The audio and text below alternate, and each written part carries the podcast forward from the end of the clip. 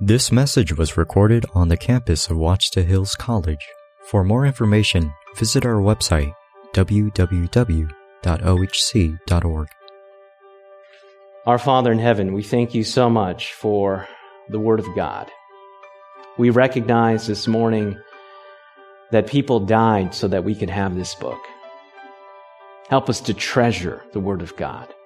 We pray that you would help us to make the Word of God a priority in our lives. We pray that you'd help us to live by every word that proceeds out of the mouth of God. And Lord, my feet are made of clay, and we, we recognize that you have chosen the foolish things of this world to confound the wise.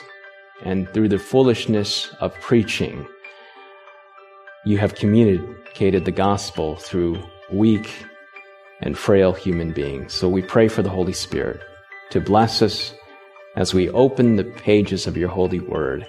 We ask these things in the precious name of Jesus Christ. Amen. Amen. Did you bring your Bibles this morning? Amen. I invite you to open your Bibles to John chapter 14 and verse 26.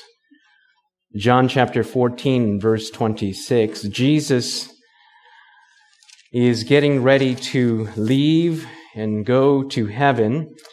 And in John chapter 14 and verse 26, he promises them the gift of the Holy Spirit. Verse 26 of chapter 14, but the Helper, the Holy Spirit, whom the Father will send in my name, he will teach you all things and bring to your remembrance the things that I've said to you. As much as these tools, because they are tools of Bible study and even these, these checklists can assist us in the process of reading scripture even knowing Greek and Hebrew, even having a theology degree, even having all of the tools at your disposal, we need help in Bible study.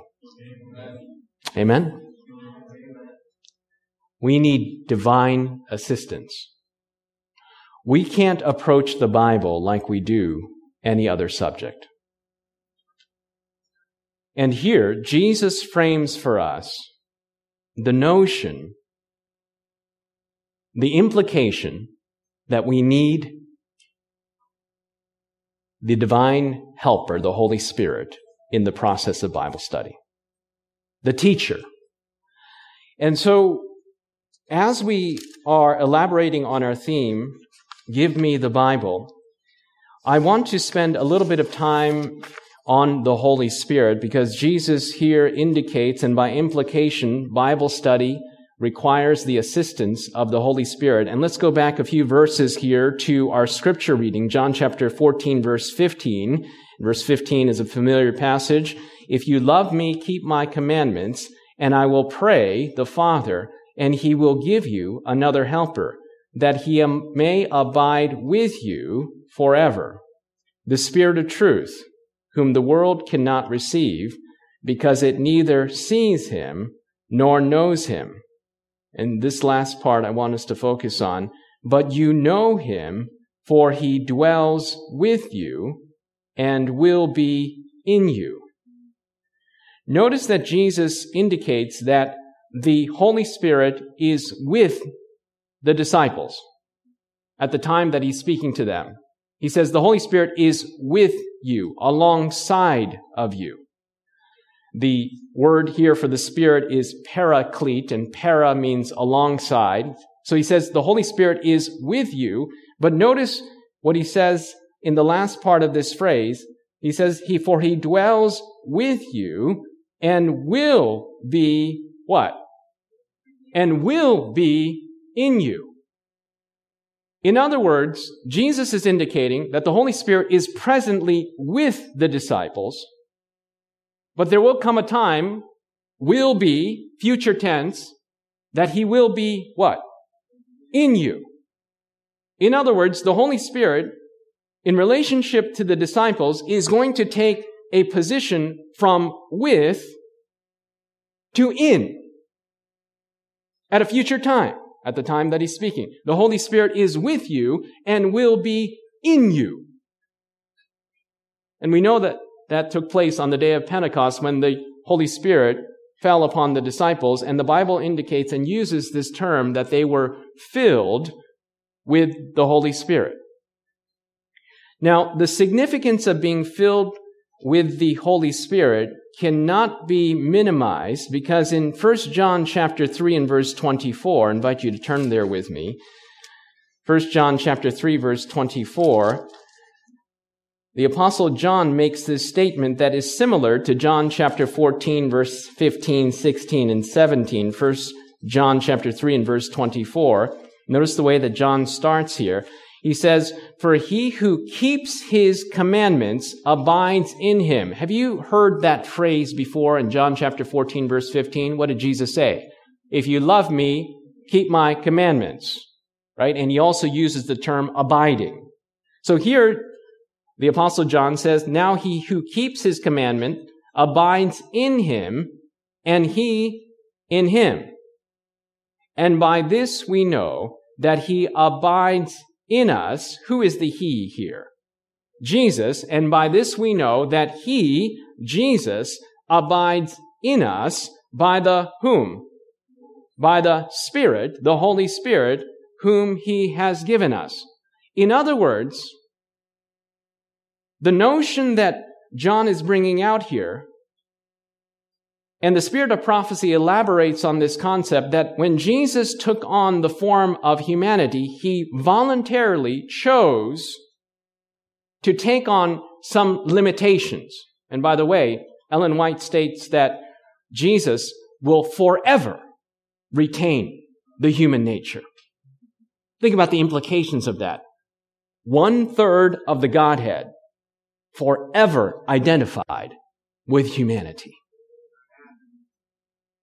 In other words, in the redemption plan, not only did he save us, he elevated the entire human race.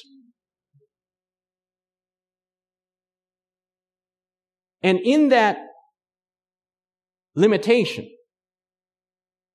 Ellen White indicates in the book Desire of Ages that he voluntarily gave up, set aside the omnipresent ability He's not able to be everywhere at once. And so Jesus, where is Jesus right now? Important question for Seventh day Adventists. He's in the most holy place of the heavenly sanctuary. And by the way, if you ask our evangelical friends, interesting question that will engage in discussion. We know what Jesus did at the cross. What is Jesus doing right now? Let's have a Bible study on that. Amen? What is Jesus doing right now? And Seventh day Adventists have a unique message with a biblical understanding of what Jesus is doing right now. So Jesus is in heaven, in the most holy place of the heavenly sanctuary, and Ellen White indicates that in this physical limitation, the agency of the Holy Spirit is able to be everywhere at once. Praise the Lord. Praise the Lord everywhere at once. And it is through this Holy Spirit that Jesus abides in our hearts. The idea of Christ in us, the hope of glory. Here it is. And by this we know that he abides in us by the Spirit whom he has given us. In other words, how does Jesus abide in our hearts? It's through the Holy Spirit. So when you receive the Holy Spirit, whom are you also receiving by representation? Jesus. You want Jesus in your heart? Receive the Holy Spirit. He brings with him the Holy, the, the Spirit, the presence of Jesus Christ. Now, very quickly here, I want to read from Desire of Ages. I was listening to Desire of Ages in my morning devotions, and this just came just pressed upon my soul as it was being read by the narrator. This is from Desire of Ages, page 806. I've read the book Desire of Ages multiple times, and this just spoke to me this morning specifically about the Holy Spirit. Listen to this. Ellen White, Desire of Ages, page 806. The Holy Spirit is the breath of spiritual life in the soul. The impartation of the Spirit is the impartation of the life of Christ. It imbues the receiver with the attributes of Christ. Only those who are thus taught of God and those who possess the inward working of the Spirit and in whose life the Christ-like life is manifested are to stand as representative men to minister in behalf of the church. I want to touch on these points very quickly. I shared it in staff meeting. I want to share it here again. I shared it also with our canvassing leaders, but very quickly, there are three types of individuals. According to the book, Steps to Personal Revival, highly recommend that book. You can get that book online. Just Google it. Transform My Life, specifically in relationship to the Holy Spirit. It's a reflection of the Bible and spirit of prophecy on the gift of the Holy Spirit.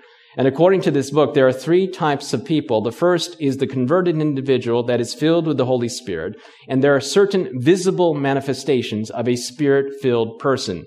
What are those visible manifestations? Galatians chapter 5 and verse 22. The fruit of the Spirit. So turn there very quickly with me. I'm going to touch on this just as an introduction to where we're going here this morning, specifically in relationship to the Word of God and the Holy Spirit. Galatians chapter 5 and verse 22, many of you know that by heart. The fruit of the Spirit is the visible manifestation of a converted individual that is living in the Spirit.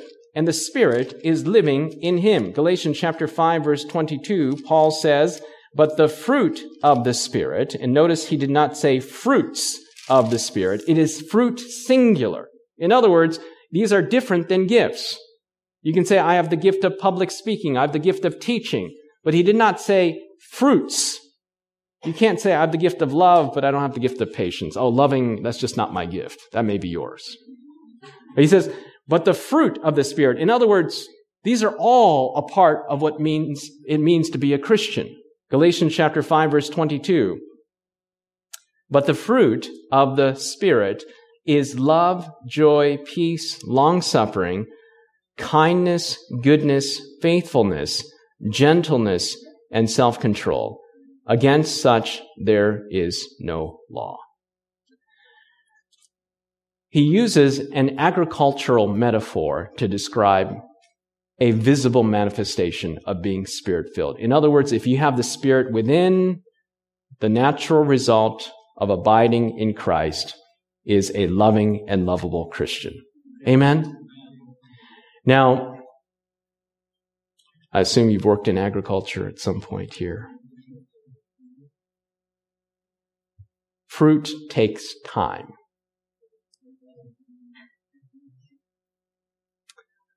And so we need to recognize that we accept Jesus as our Savior. You're justified.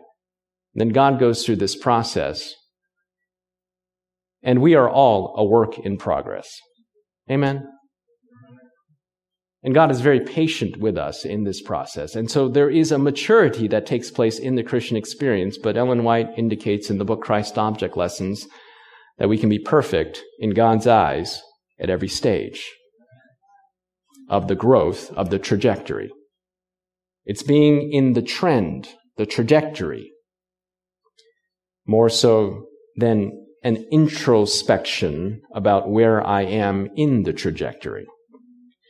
So that's the first category, and that's the category by the grace of God that we all want to be the spirit filled, converted Christian that has these visible fruits in the life. Now, in that same chapter, the apostle Paul brings out that there's another category in relationship to the Spirit that's a person that has the absence of the Spirit, and there are certain visible manifestations of a person that does not have the Spirit. So category number one, Spirit filled. Category number two, no Spirit, no Holy Spirit in the life, and that also has visible behavioral manifestations of an individual that is devoid of the Spirit of God, and it's in the same chapter of Galatians, Galatians chapter 5. So let's go to Galatians chapter 5, verse 19 and onward. But the works of the what? But the works of the flesh, the others are the works of the Spirit or the fruit of the Spirit, and these are the fruit of the flesh. These are visible markers, visible indications of a person that is not filled with the Spirit of God. Galatians chapter 5 verse 19. But the fruit of the flesh or the works of the flesh are evident. And look at this list.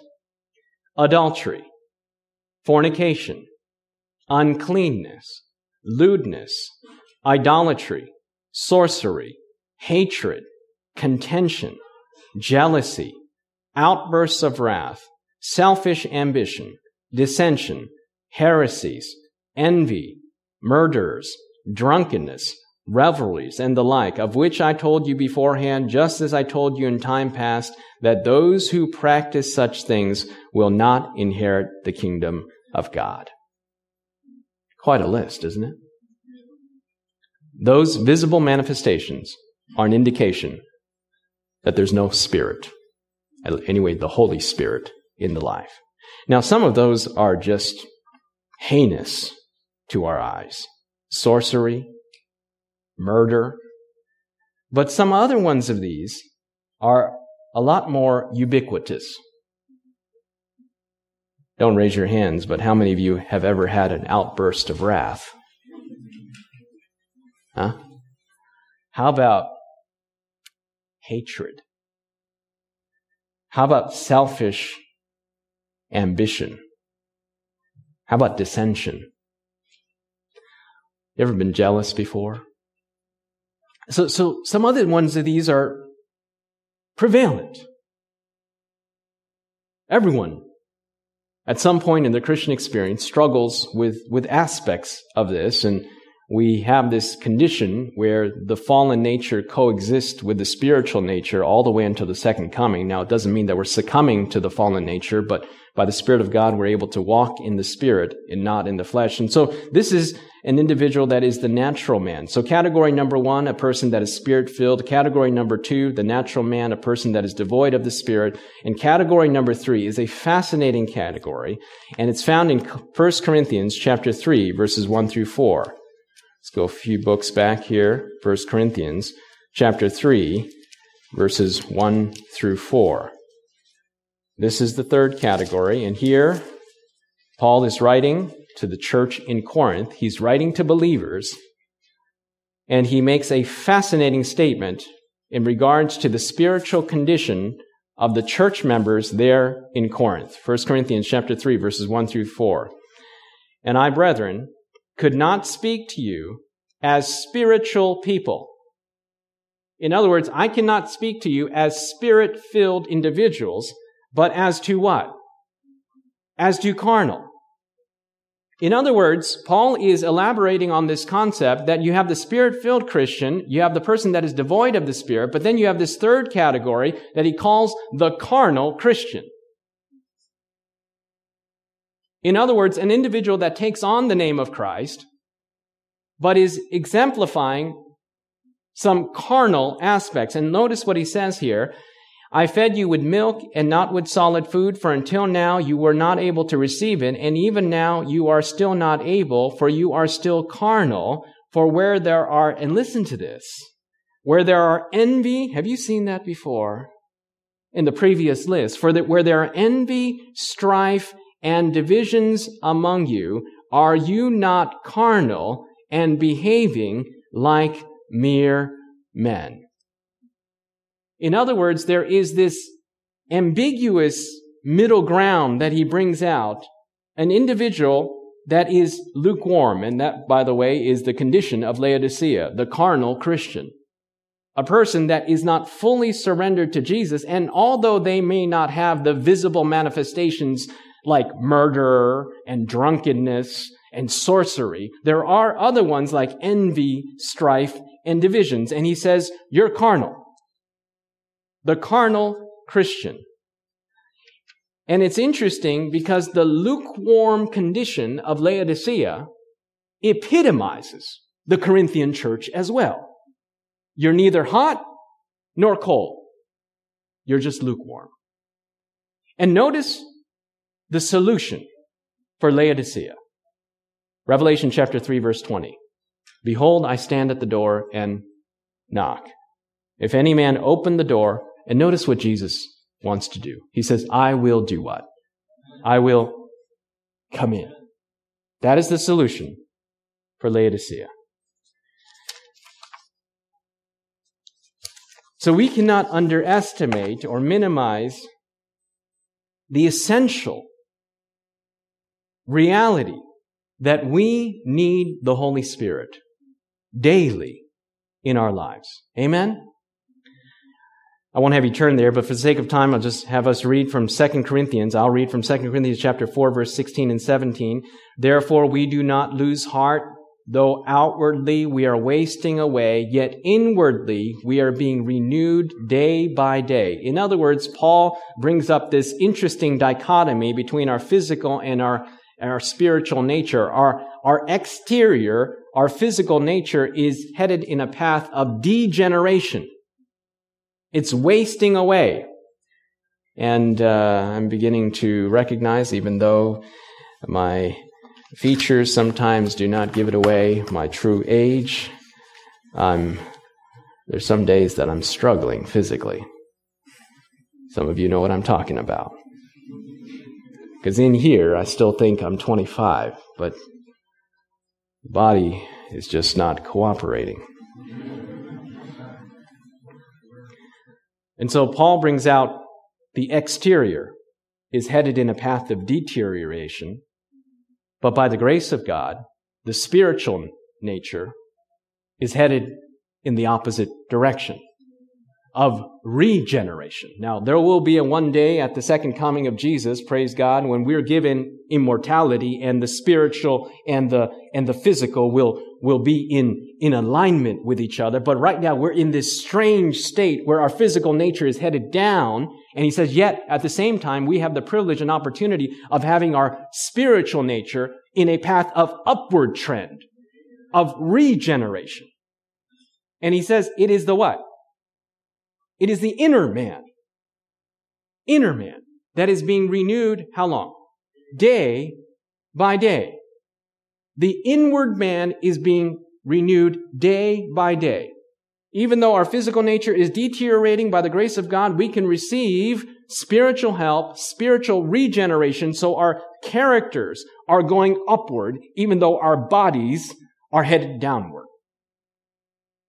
Now, I do want you to turn to this passage here. Paul in Ephesians chapter 3 verse 16 through 19 brings together the theology of the Holy Spirit in the most profound way that I have, I've read to this point in, in his writings. I mean, he just, he just synthesizes the theology of the Holy Spirit. And it's found here in Ephesians chapter 3 verses 16 17, and 18. You have to read this in your own Bible.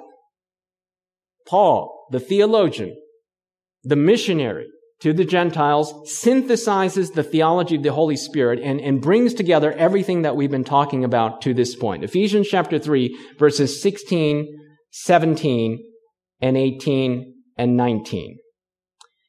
That he, now he's talking about Jesus here in the context because let's just go to verse 14. For this reason I bow my knees to the Father of our Lord Jesus Christ, from whom the whole family in heaven is named, that he would grant you according to the riches of his glory to be strengthened through his spirit in the where? In the inner man. And we just read prior to that that the inward man is being renewed how often? day by day. Now, what is the power, the entity, the person of the Godhead that renews that inner man according to Paul? The Spirit, the Holy Spirit is strengthening the inner man. Praise his name. And then look at what Paul says in verse 17. What happens when the Holy Spirit comes in to strengthen the inner man day by day? He says that Christ may dwell in your hearts through faith. In other words, when the Holy Spirit comes in, who else is there by representation? Jesus. When you receive the Holy Spirit in your inner man, Jesus is there by faith. That's what Paul says. that Christ may dwell in your hearts through faith, that you being rooted and grounded in love. In verse 18 is the point I want to hone on here this morning, specifically in relationship to the Word of God. He says that you may be able to what? That you may be able to what? Uh, I can't hear you this morning. That you may be able to comprehend with all the saints what is the width and the length and the depth and the height. I mean, this is four dimensional here. And to know the love of God, three dimensional. Anyways, to know the love of God, which passes all knowledge that you may be filled with all the knowledge of God. In other words, look at the steps that he brings out here.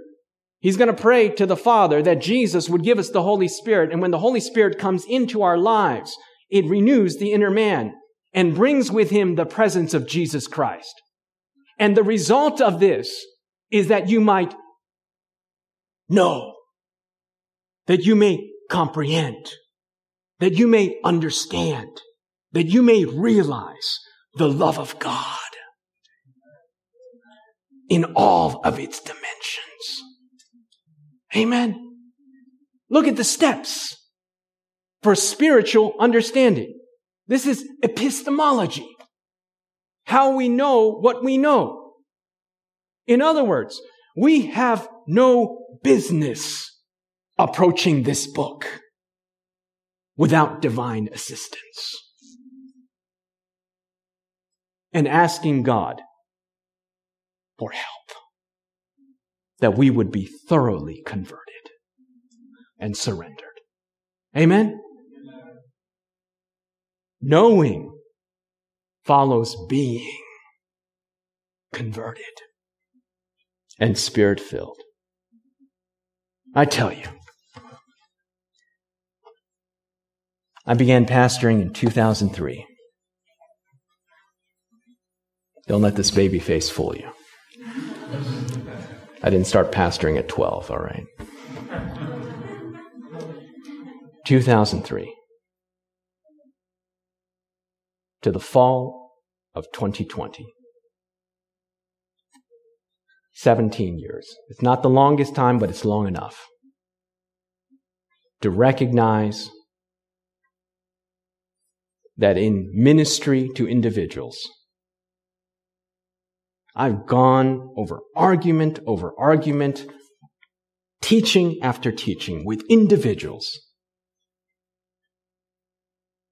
And finally, I came to the point of recognizing experientially that spiritual things are spiritually discerned.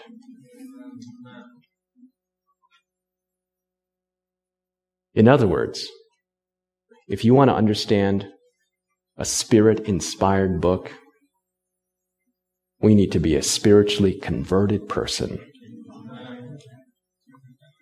That's the reality. This is ground zero for Bible study. Ellen White says in the book Great Controversy one reason why many theologians have no clear understanding of Scripture is because they close their eyes to the truths they do not wish to practice. It's not because they don't know Greek and Hebrew. It's not because they don't have the tools. It's not because they don't have the intellect. It's moral. It's the heart. And that's why Jesus says in John 7 17, He that wills to do his will shall know concerning the doctrine. In other words, I will matters more than IQ. And if you have a heart of understanding and desire to know the truth and say, Lord, give me a desire to desire, help me to surrender my thoughts and my ideas to the holy word of God, you will know. You will know. And yet a person that's a genius, that has an IQ off the charts, that approaches the scriptures with arrogance and pride and hostility will see nothing but contradictions he will not see it. And that's why Ephesians chapter 3 verse 16 through 19 is so foundational. We need to pray to the Father that Jesus would send us the Holy Spirit to strengthen us in our inner man so that we can have the presence of Jesus, so that we can know, so that we can understand, so that we can perceive this. This is ground zero for Bible study, friends. Ground zero. Great Controversy, page 600.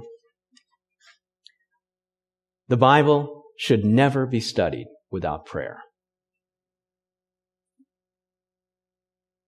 The Holy Spirit alone can cause us to feel the importance of those things easy to be understood or prevent us from wrestling truths difficult of comprehension. Never open this book without praying to God and saying, Please send me the Holy Spirit to help me. The posture of prayer, you, know what prayer is? Look, you don't need to pray if you can do it all. Why pray? You can do it all. The, the very posture or the very implications of prayer, when you pray, by implication, you're saying, I need help. I need help. You don't pray if you can do it all. You only pray the recognition that, look, I need help. She says, never open this book without praying. Say, Lord, I need help. And Another quote, I don't have it here, but I, have cited it previously in my ministry. She actually says, when you open the Bible with pride and arrogance, without prayer, she says that it dictates the, the individual that is by your side. She says Satan is actually by your side to twist the scripture. And she says reading like that is actually an injury to your spiritual soul. Never open this book without prayer. Steps to Christ, page 110. But without the guidance of the Holy Spirit, we shall continually liable, be liable to wrest the scriptures or misinterpret them. In other words, without the divine tutor, praise God, we have a tutor that can be everywhere at once, that is accessible at any time. So that when we're reading this, we're not twisting things around to meet my own selfish ambitions. Because the human heart is very deceitful. If we approach the Bible without prayer, without the assistance of the Holy Spirit, you will twist the Bible to say what you want it to say, to meet your carnal desires. Never open the Bible without prayer. And so, how do we receive the Holy Spirit? The Holy Spirit is the most blessed gift that heaven longs to bestow upon men. Ages says the Holy Spirit given by faith, received by faith, brings all other blessings in its train. You have the Holy Spirit, you have everything else. So, so how do we receive this gift? The gift of the Holy Spirit. One essential element. There are conditions for receiving the Holy Spirit, but here is ground zero again. Go here to Luke chapter 11. Luke chapter 11, verses 9 through 13. If you're in my hermeneutics class, this will be familiar to you. Luke chapter 11, verse 9 through 13. Here is a familiar passage that we often quote, and we only quote the first part of the passage, particularly when we want a new car, a new house, a new suit.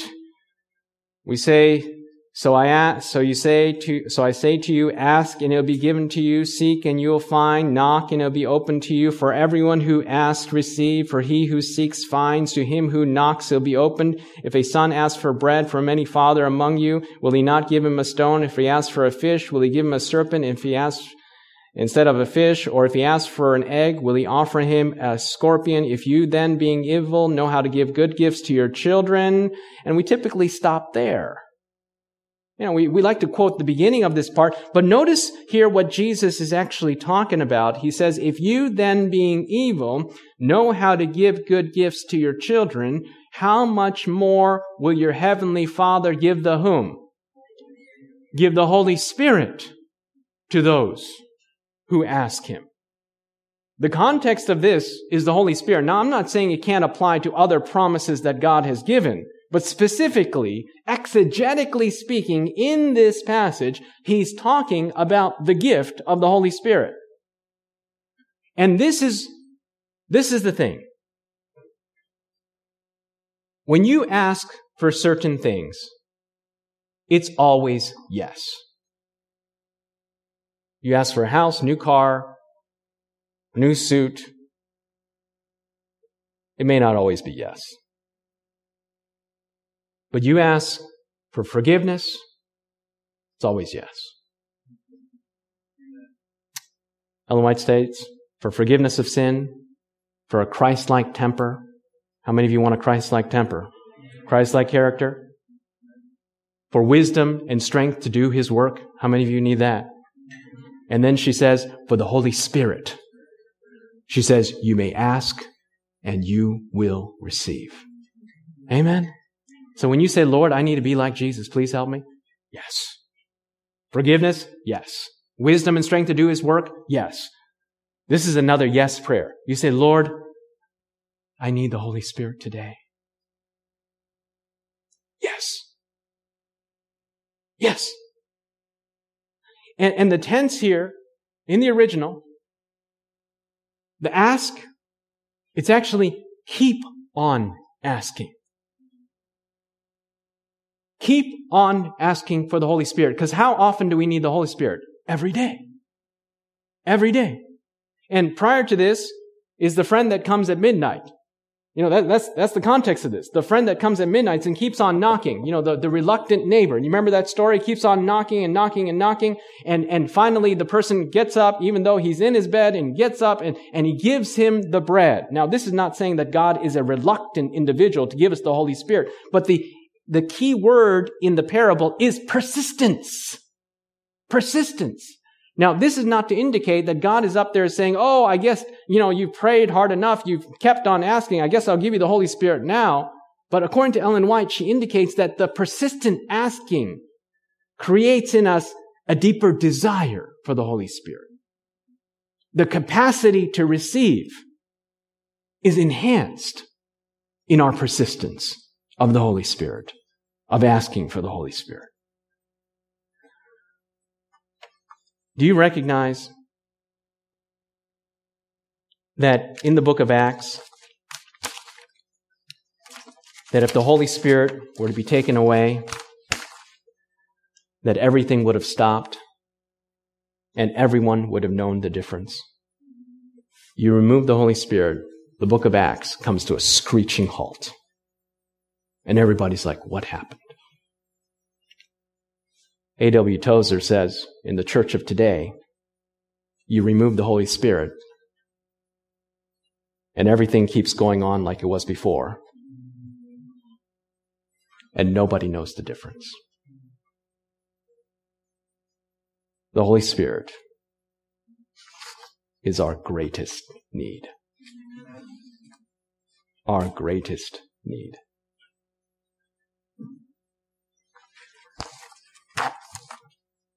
When I was at the East Lansing Church, I was pastor of the university church that was right across the street, literally, right across the street from Michigan State University, 40,000 students that were on the campus there. Um, you know, that church was like any other church. There were good things and some bad things. And I arrived there and I was at a Wednesday night prayer meeting. I remember it distinctly. And there's the typical Wednesday night prayer meeting. There were like four people there. I just started my ministry and I'm, I'm sitting there with this humble group and and we got into talking about praying for the Holy Spirit and revival. And, and they, they said, Pastor, like this Wednesday night prayer meeting, this is not prayer meeting. I mean, we appreciate you coming out and everything, but this is like Bible study. This is not praying. I mean, we pray for like, you know, just these ceremonial reasons and stuff, but we want to spend extended time in prayer and we want to pray sacrificially. Sacrificially. And, and I said, brothers and sisters, uh, if I'm hearing you correctly, you want to pray sacrificially for the Holy Spirit and revival. Is that right? And they said, We're right. Yeah, that's absolutely right, Pastor. We, we need to pray like never before, sacrificially for the Holy Spirit. And I turned to them and I said, I'll tell you what, this Sunday morning, I'll be here at the church at 4 a.m. Join me. And you should have seen their faces. They were just like. And I, I found out later, this one husband and wife couple, they, they were leaving the church and they said, That man is crazy. Why didn't you stop him? And the other person, the, the wife said, Why didn't you stop him? And so I showed up in church at 3:50 a.m. And uh, I'll, I'll admit, I was I was not expecting much. I was expecting to come in, have a wonderful time with the Lord by myself, and go home. And then the next Sabbath, ah, next Wednesday night prayer meeting, I was going to say, brothers and sisters, I was here. Where were you? And uh, say, uh, I thought we wanted to pray sacrificially. And so, and so I was there and, and I was, and I was settling down, getting, getting ready to pray and spend my time with God when I heard the door open. And in came in the bloodshot eyes and, and the disheveled hair of, of these four church members that came in the morning at 4 a.m. These are Adventist friends. Adventists that sometimes have trouble coming to church at 9:15. Come on. I mean, 4 a.m. on Sunday morning for sacrificial prayer. Oh, I said, I can't believe this. And so we got together and we were praying for one thing, the Holy Spirit. And we said, we want to create the upper room here at East Lansing. The upper room. Mind you, this was 2007. The bottom had fallen out of the American economy. And this was Michigan. Mass closures. The auto industry, bailout. I mean, this, you know, housing prices falling off a cliff. You know, our, our finances are bleeding. You know, I'm wondering if we're going to have a church. You open the books, you know, it's all red. We're slashing programs like crazy. I mean, it's crisis mode. And I'm wondering, I was like, oh, wow. I mean, what's the conference going to think? David, you, we send you down there and you've got to close the church. I mean, what are you doing? And so, so I'm here and I'm praying with these folks. I mean, we got, we got problems. We got problems. We got a mission field across the street. You know, drunkenness, debauchery, everything. Football games going on Sabbath. We, we can't even find a parking spot. You know, just major, major issues in this church. And we got this humble group praying for the Holy Spirit. That group continued to pray for five years.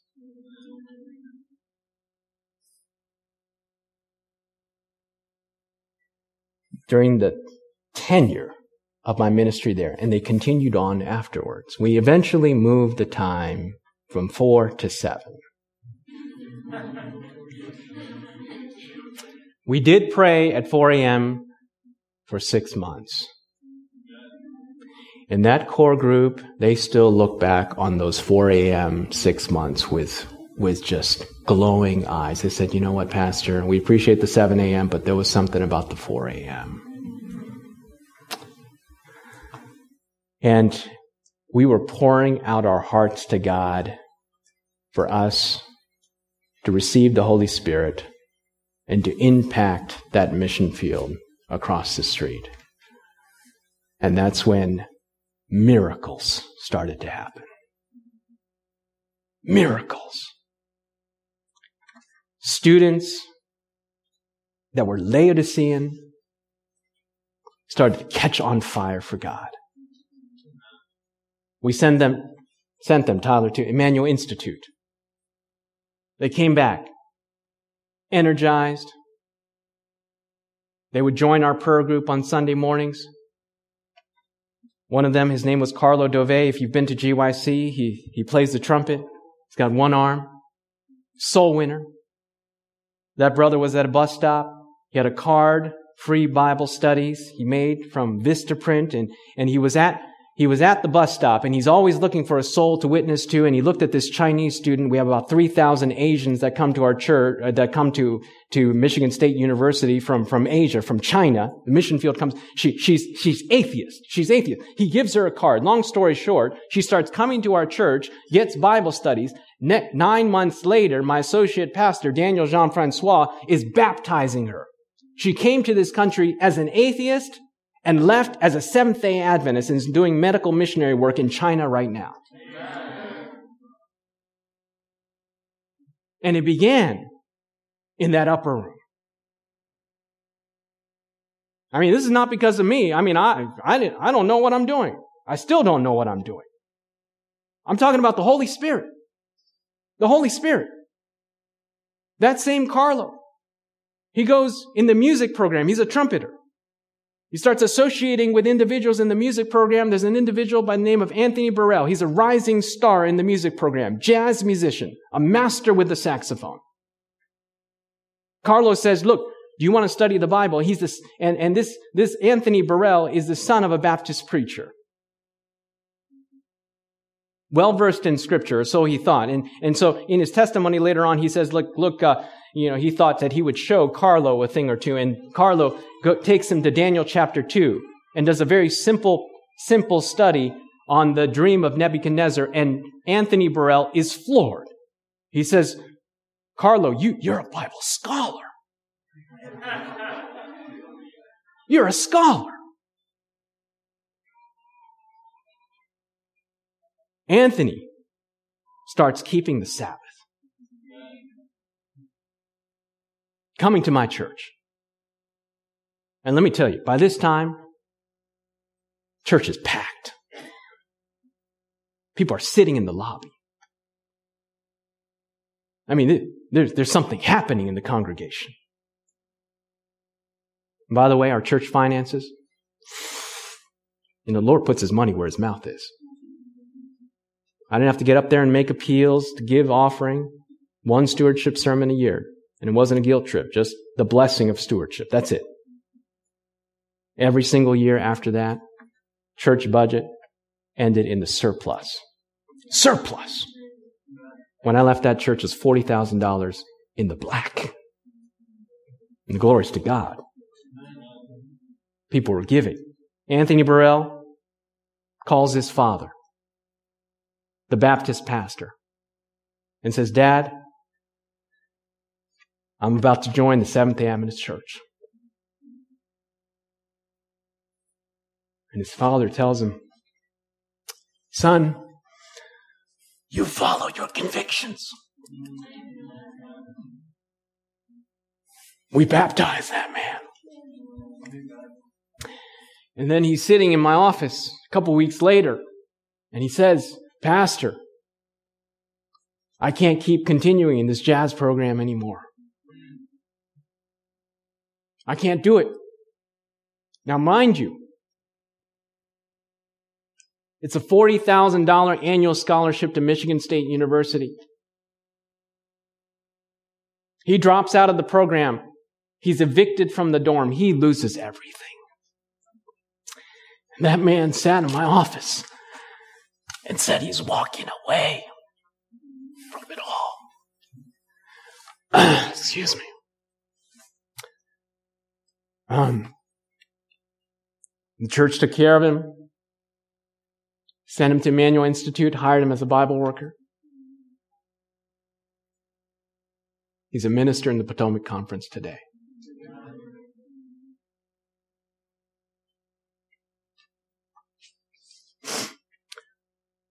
We, we baptized his friend, Corey Matsui, who was a guitarist in the rock band She's now a pastor's wife, married to none other than Leroy Hernandez, Crystal Hernandez's sister, a graduate of this institution.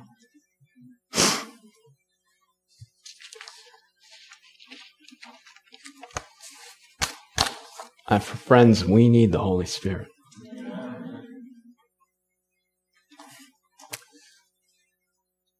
As never before.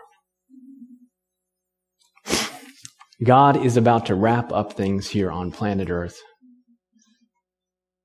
And from my human perspective, there is not a place on earth I'd rather be than right here.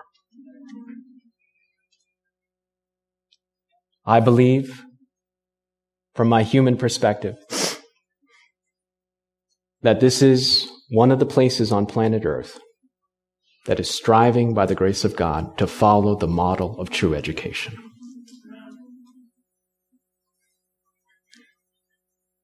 And if ever there's a place that the Holy Spirit needs to be poured out, it's here.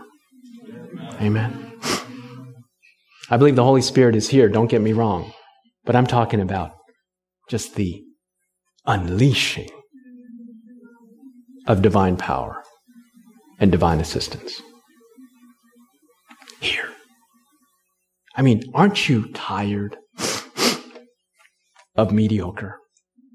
I'm not saying we're mediocre. I, I, I, I, want you to understand me. I'm not saying we're anything but mediocre. I'm not saying that. I'm not talking about the institution, but I'm just saying in general.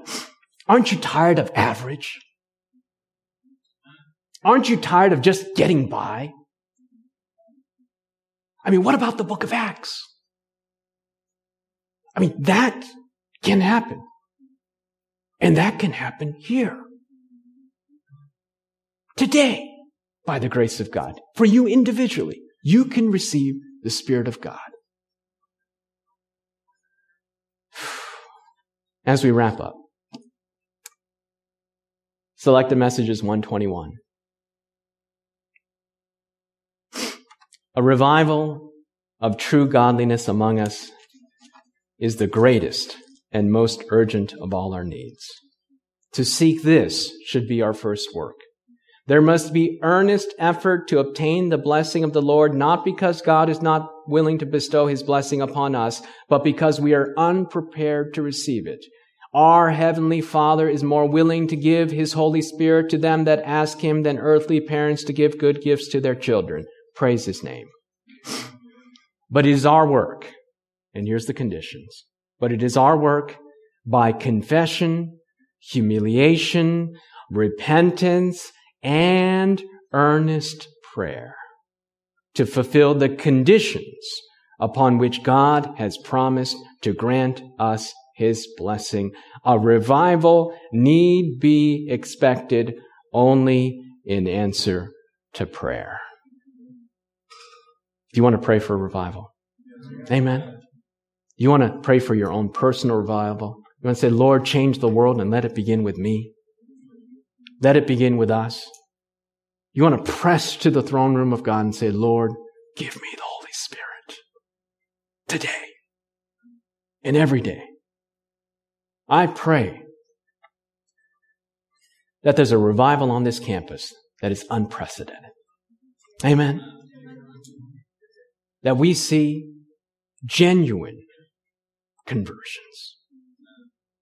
That we see young people that are on fire for the Lord Jesus, that we see young people leading out in prayer groups, pleading with God to grant us the Holy Spirit. Young people gathering together to pray for souls and saying, Lord, lay a soul on my heart today. Amen? By His grace. And we will be, by the grace of God, be given opportunity in the upcoming weeks to minister in our community, in our chaplain, Chaplain Tyler Drum for the college. We together are coming up with a plan of active ministry in our community. We told you about the 4 p.m. to 9 p.m. time with God, but previous to that, we're going to be having systematic, door to door ministry in our community with a big picture in mind. Amen? We'll be un, un, un, unleashing that or, or telling you more about that opportunity as we go out in the community. Because look, they asked for the Holy Spirit and then they went out. They went out. The Holy Spirit empowers for ministry. And so we need to be in our prayer closets. Amen. Men in the dorm, women in the, in the dorm, the academy, guys and girls, let those houses be houses of prayer. Amen?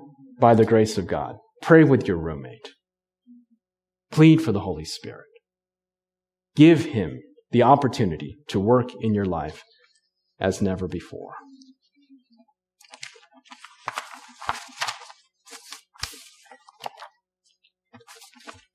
I just want to make a very simple appeal. If you feel convicted to say, Lord, I want this semester, right now, this semester, to be a semester where I'm spirit filled, filled with the Holy Spirit. You want to say, Lord, I'm willing to be made willing. He can create in us the desire, amen? And you want to say, Lord, I'm willing to be made willing. And you want to say, Lord, I want more of the Spirit.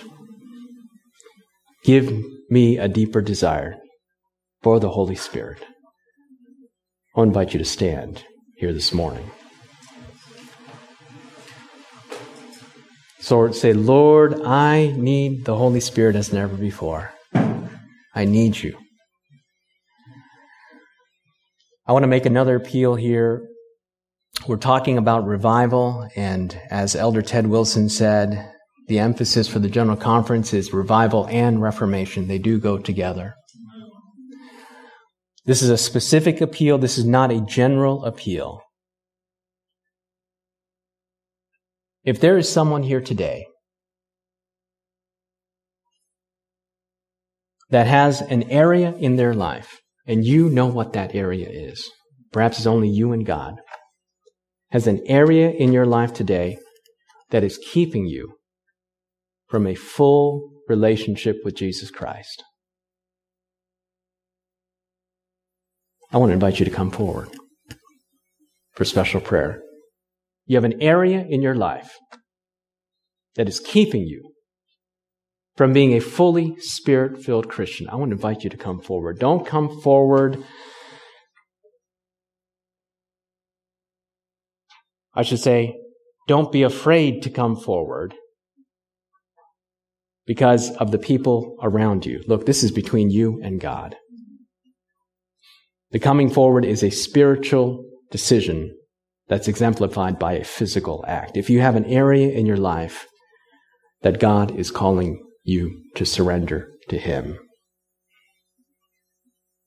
now is the time to lay it on the altar. Amen?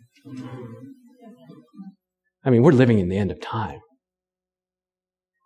And when we, when we're coming forward, we're saying, Lord, I, as Ellen White says, take my heart because I can't give it. You know, I, I have this area, but, but I'm, Help me to surrender. I'm willing to be made willing. And you say, Lord, take away my desire for these things. That is the prayer of your heart by coming forward. And you're saying, Lord, I want to surrender. I want revival and reformation in my heart today. Praise the Lord. Wanna, can you kneel with me as we pray?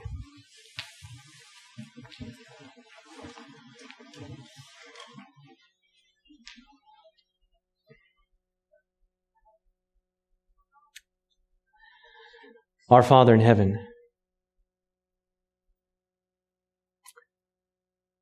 we thank you that you're a God of patience and mercy and forbearance. And I pray especially for those that have come forward here this morning,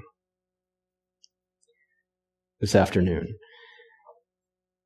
And I pray that you, with whatever area it is that we're laying on the altar. Lord, we pray that you would take our hearts because we cannot give it. Make us clean because we cannot clean ourselves. Lord, take away our desires. Do for us what we're incapable of doing on our own. And those that have come forward, this is a physical decision that exemplifies really a spiritual one. Lord, we give you our will. Recognizing and calling for the Spirit of God to do in us both to will and to do of your good pleasure. Lord, we cannot save ourselves, but we're coming forward this morning acknowledging that we serve a God that specializes in the impossible. Lord, break these chains that bind us. We surrender ourselves to you today. We make this decision by faith based on the merits of Jesus Christ. And I pray for every single person that has come forward and all of us in this room. Lord, we long more for the Spirit of God. We pray for a revival on this campus as never before. We pray that this semester would be a semester of victories in the kingdom of God, personally and beyond. Lord, may there be upper rooms on this campus. May we pray with each other. May we pray for each other. May we long for the Spirit of God. And we pray that when the latter rain is poured out, that all of us in this room would be privileged to receive it. We thank you for this gift and for this promise. We surrender by faith regardless of the way that we may or may not feel. Help us by your grace. We believe, help our unbelief, for we ask these things in the precious name of Jesus Christ. This media was brought to you by Audioverse, a website dedicated to spreading God's Word through free sermon audio and much more. If you would like to know more about Audioverse, or if you would like to listen to more sermons, please visit www.audioverse.org.